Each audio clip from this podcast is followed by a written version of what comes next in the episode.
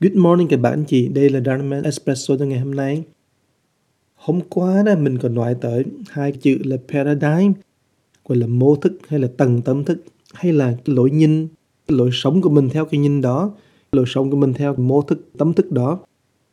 Và mình nói rằng đó là một chữ mình dịch rất là xác đáng của chữ mandala. Thay vì mình nghĩ mandala là một hình vẽ thì mình nghĩ mandala cũng là một cách nhìn, một lối sống, một tầng tâm thức và cũng là một cái mô hình một cái mô thức mà từ đó mình nhìn từ sự, mình nhìn vào lý. Mình nhìn một hình vẽ mà mình có thể thấy được chân lý về sau hình vẽ đó. Mình nhắc tới cái chữ yết ma hay là karma. Karma có nghĩa là hành động. Tức là mình nhìn hành động thôi đó mà mình có thể hiểu được chân lý về sau hành động đó. Mà đó là một phương thức tu.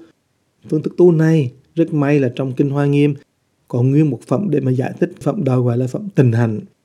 Nếu mình nhìn một chuyện gì đó, đó mà mình thấy được chân lý đó là bởi vì chuyện này, việc này được giải thích trong phẩm tình hành. Phẩm tình hành là có 144 bài kệ.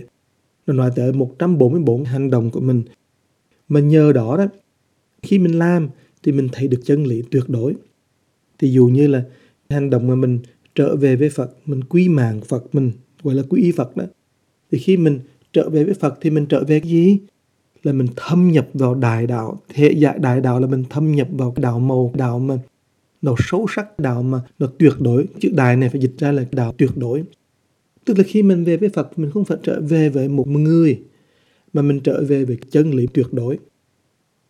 Và do đó, chữ quy y đó là trở về đó, và nương tựa đó, chữ đó có thể dịch ra rằng là chữ mà mình gọi là phát khởi cái tâm tại sao mà phát khởi? Bởi vì đài đào đó nó có sẵn trong tâm mình rồi. Bây giờ mình làm sao mình mở ra?